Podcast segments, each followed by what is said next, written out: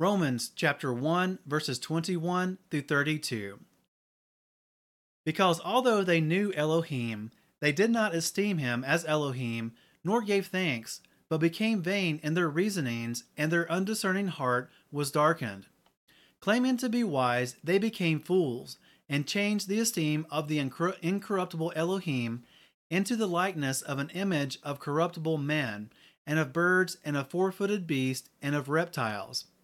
Therefore Elohim gave them up to uncleanness in the lust of their hearts to disrespect their bodies among themselves, who changed the truth of Elohim into falsehood, and worshipped and served that what was created rather than the Creator, who is blessed forever. Amen. Because of this, Elohim gave them over to degrading passions, for even their women exchanged natural relations for what is against nature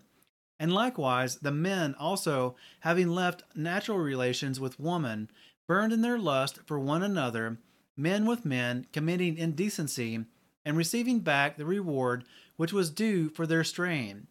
And even as they did not think it worth while to possess the knowledge of Elohim, Elohim gave them over to a worthless mind to do what is improper, having been filled with all unrighteousness, whoring, wickedness, greed, evil filled with envy, murder, fighting, deceit, evil habits, whisperers, slanderers, haters of Elohim, insolent, proud, boasters, devisers of evils, disobedient to parents, without discernment, covenant breakers, unloving, unforgiving, ruthless, who, though they know the righteousness of Elohim, that those who practice such deserve death, not only do the same, but also approve of those who practice them.